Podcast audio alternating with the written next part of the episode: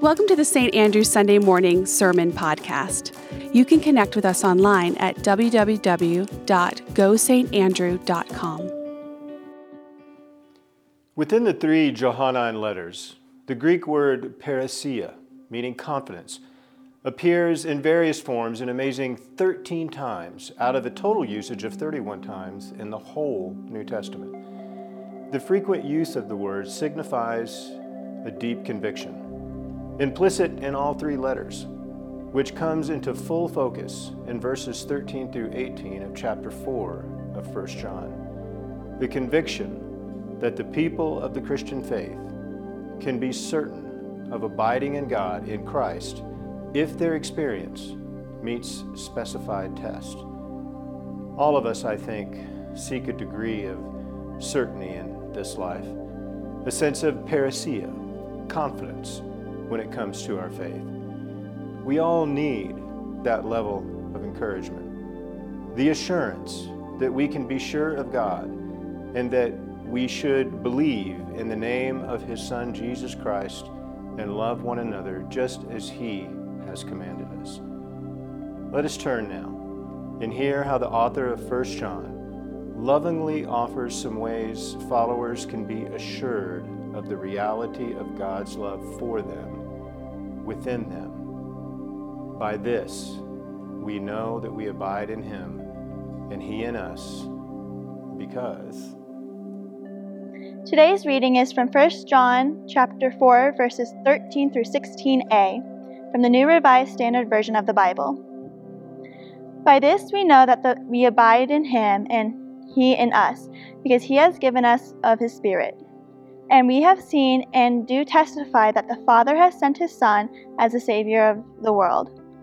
God abides in those who confess that Jesus is the Son of God, and they abide in God. So we have known and believed the love that God has for us. I love stories. I love a good story. I love to read and watch shows and listen to friends who tell me meaty stories. This passage is not one of these stories. In fact, it isn't a story at all, like all of Jesus' parables and the fantastic stories of the Hebrew Bible. Nope, this is a letter, an epistle, to a community of people who have been worshiping in small groups in their homes. The man they followed isn't around, but they are worshiping him and the God he spoke of. They don't have the benefit of the Council of Nicaea and Constantinople to give them specific theology that they are to follow. Those don't happen for a few hundred more years. Instead, they have their own thoughts, the Hebrew Bible, and stories about Jesus to go on. Well, you can see how these different communities or even different households would have vastly different ideas about God and how to follow Jesus. So, John the Elder, as our writer is called, steps in and sets them straight. We have three letters from John the Elder to this community about a variety of topics. A major theme in his letters is that Jesus wasn't just the miraculous, healing, death defying God, which Gospel of John lays out, but Jesus was also very human and among the people, showing them God's love in the flesh. Okay, side note Jesus wasn't death defying, he, he actually died and resurrected and ascended to heaven.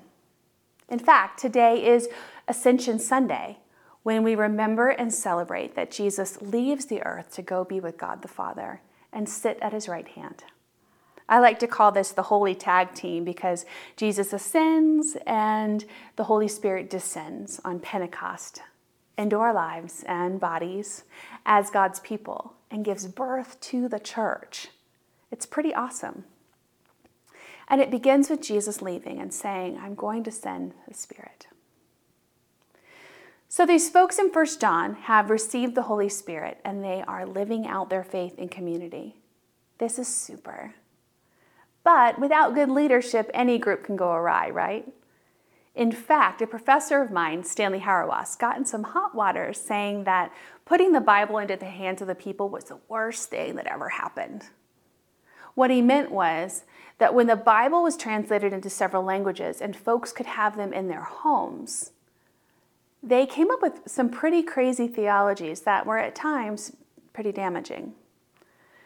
I'm thankful that we all have Bibles in English in our homes, but I'm equally thankful that you attend or are members of St. Andrew, an incredible community of faith that can help you navigate a complicated book about God and God's people. Those in 1 John didn't even have it written down, so it makes it even more difficult. Hello, have you ever played the game telephone? I mean, they had to be better at it than we are, but still. So, John writes about false prophets that are spreading harmful theology in this community. He teaches them about truth and liars. He teaches about the spirit of truth and the lowercase spirit of the world, which is not of God. So, here's what we learn love is from God, God is love. God shows us how much God loves us by sending Jesus to be with us and die for us. God may seem distant, but when we love one another, God lives in us and his love is perfected in us. As the scripture that we just heard says, by this we know that we abide in him and he in us, because he has given us his spirit.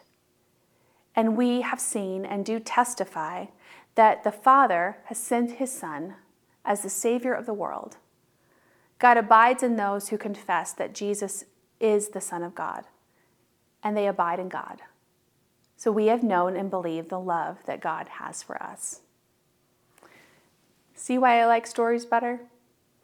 Great. God loves us. God is love. And if we recognize or testify that Jesus is the Son of God and came to save the world, then the the God that is abiding in us, the Holy Spirit is in us, we get it. Okay. It seems simple, but I continue. The next part of the letter says, We love because he first loved us. Those who say, I love God, but hate their brothers and sisters are liars. For those who do not love a brother or sister whom they have seen cannot love God whom they have not seen. The commandment we have from him is this those who love God must love their brothers and sisters also. Oh, not as simple. If God is love and the Holy Spirit is in us and we love God, ourselves, and others, we must love the others too. Or it isn't really love, and it's definitely not of God or from God. As Dr. Ronald Cole Turner writes, love will always be difficult for the humans who live on the face of the earth. Differences in nation, religion, gender, generation, economics all have rules that ask for a particular set of guidelines for those who will be included in the loving circle. The divisions are to keep human beings clear, focused, and safe from hurt or harm or indifference.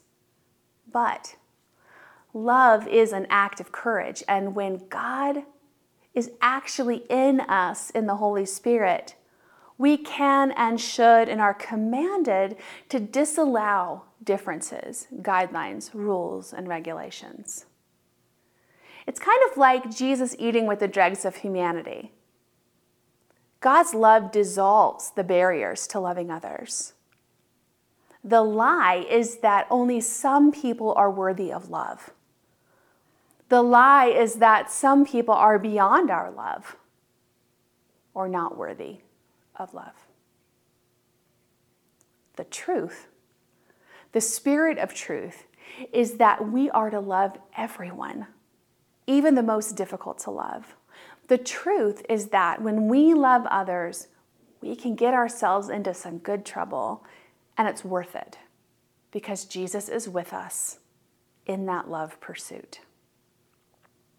If we don't love the other, the different, the dirty, John writes that we don't really love God or feel God's love because it, it all goes together.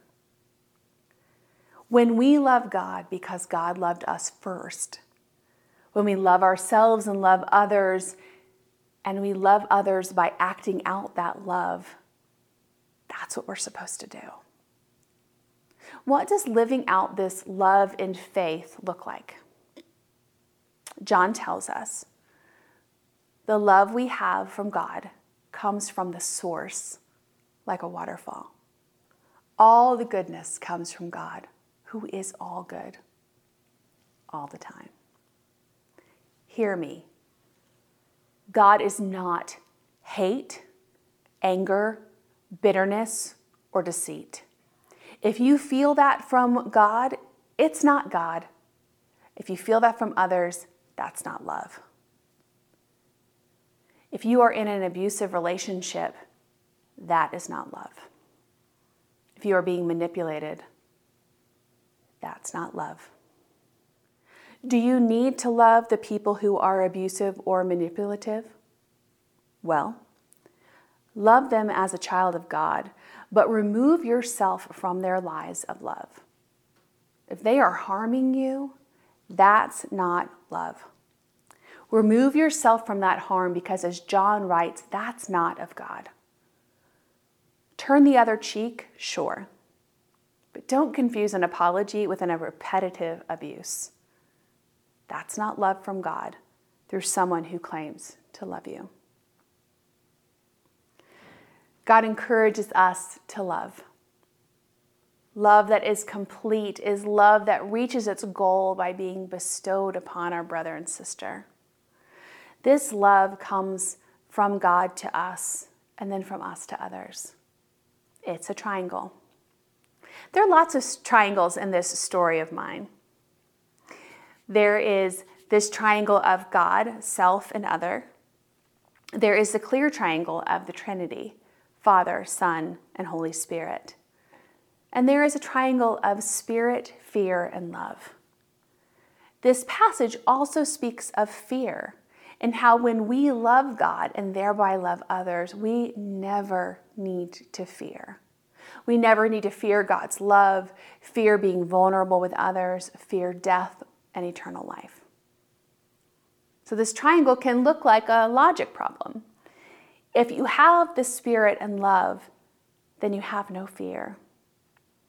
And if you have the Spirit and fear, then it's not love.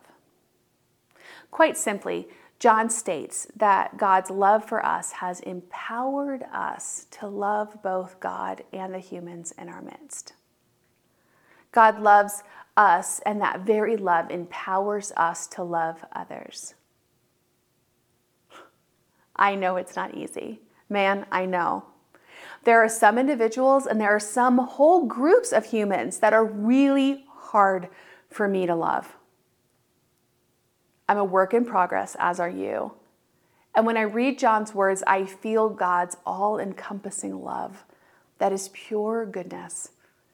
And because the Holy Spirit is in me, that goodness is in me too. I just have to knock the dust off of it sometimes. One of the ways that we can actively love others is by serving you, St. Andrew family, have done a remarkable job of loving your neighbor through serving, even when it was especially difficult during the height of the pandemic. You gave, you served, you put yourself out there, and you were vulnerable and loved others. Last weekend was a great example of so many actively serving in the community. Thank you. Thank you for loving your neighbor the stranger, the one in need, the kids at East Elementary, all of it. Thank you for those of you who picked up trash and couldn't find more than a sandwich bag worth of trash to pick up. You were loving as God showed us. You were present, and in some cases, you were vulnerable. I heard about a scene at the Second Chance Center that helps formerly incarcerated folks successfully transition into society in a myriad of ways. Some of our church members were doing yard work at the Second Chance Center, and they were trying to pull out some bushes and were having a time at it. When a young man in a red truck drove by, he saw them, he turned in, and he asked if he could help. What? personally, I wonder if when truck owners buy trucks, they have to sign some document saying they'll help people in need. Anyway, he pulled the bushes, and our folks invited him to stay for lunch, and he did. And they had a lovely time. That is God's love at work through him, through our folks that were there, and through the very opportunity to be there helping at Second Chance. What God's love means for us is that we are unconditionally loved by God. We are made with the very Holy Spirit in us to love others. We belong, and so does everyone else. If we have God's love, which comes from the perfect, pure source, which we all do, then we are made to love ourselves and our neighbor and the stranger and insert whatever makes you the most uncomfortable.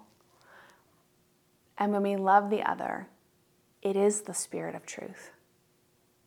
If we don't love ourselves and others, it's not of God and it is not love.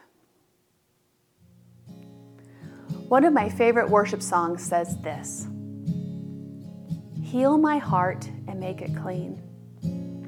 Open up my eyes to the things unseen. Show me how to love like you have loved me. Break my heart for what breaks yours. Everything I am for your kingdom's cause as I walk from earth into eternity. May this be your prayer this day.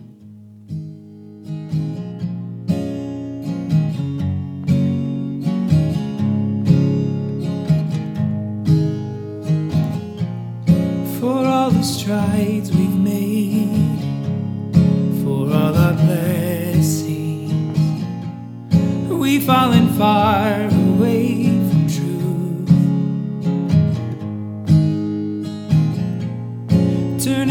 face away from this hurting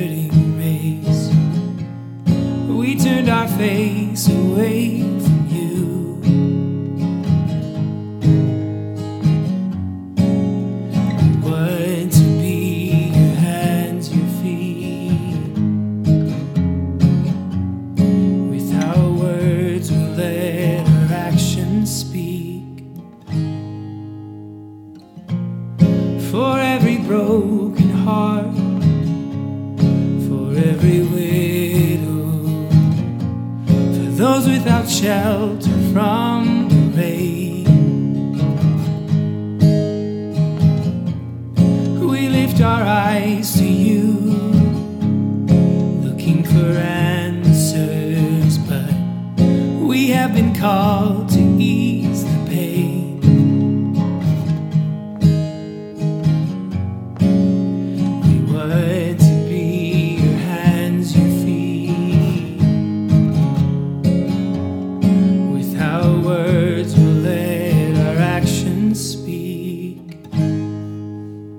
So here we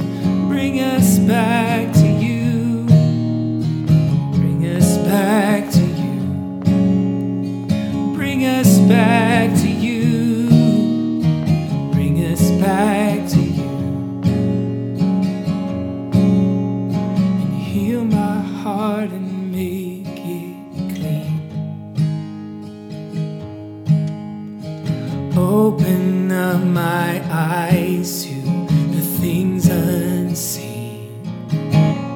Show me how to love like you have loved me.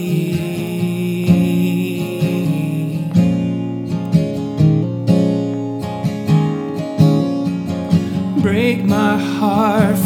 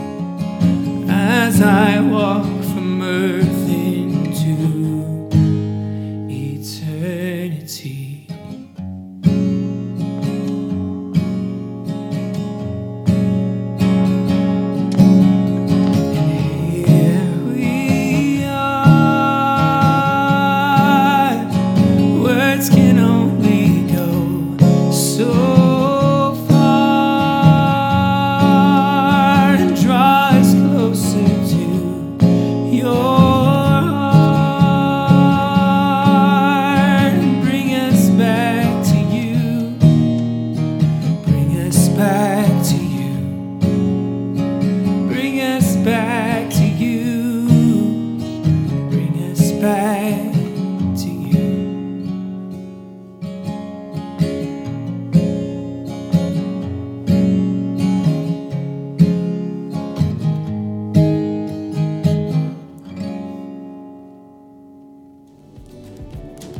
Thanks for tuning in to this week's podcast. And if you'd like more information, go to www.gosaintandrew.com. See you next week.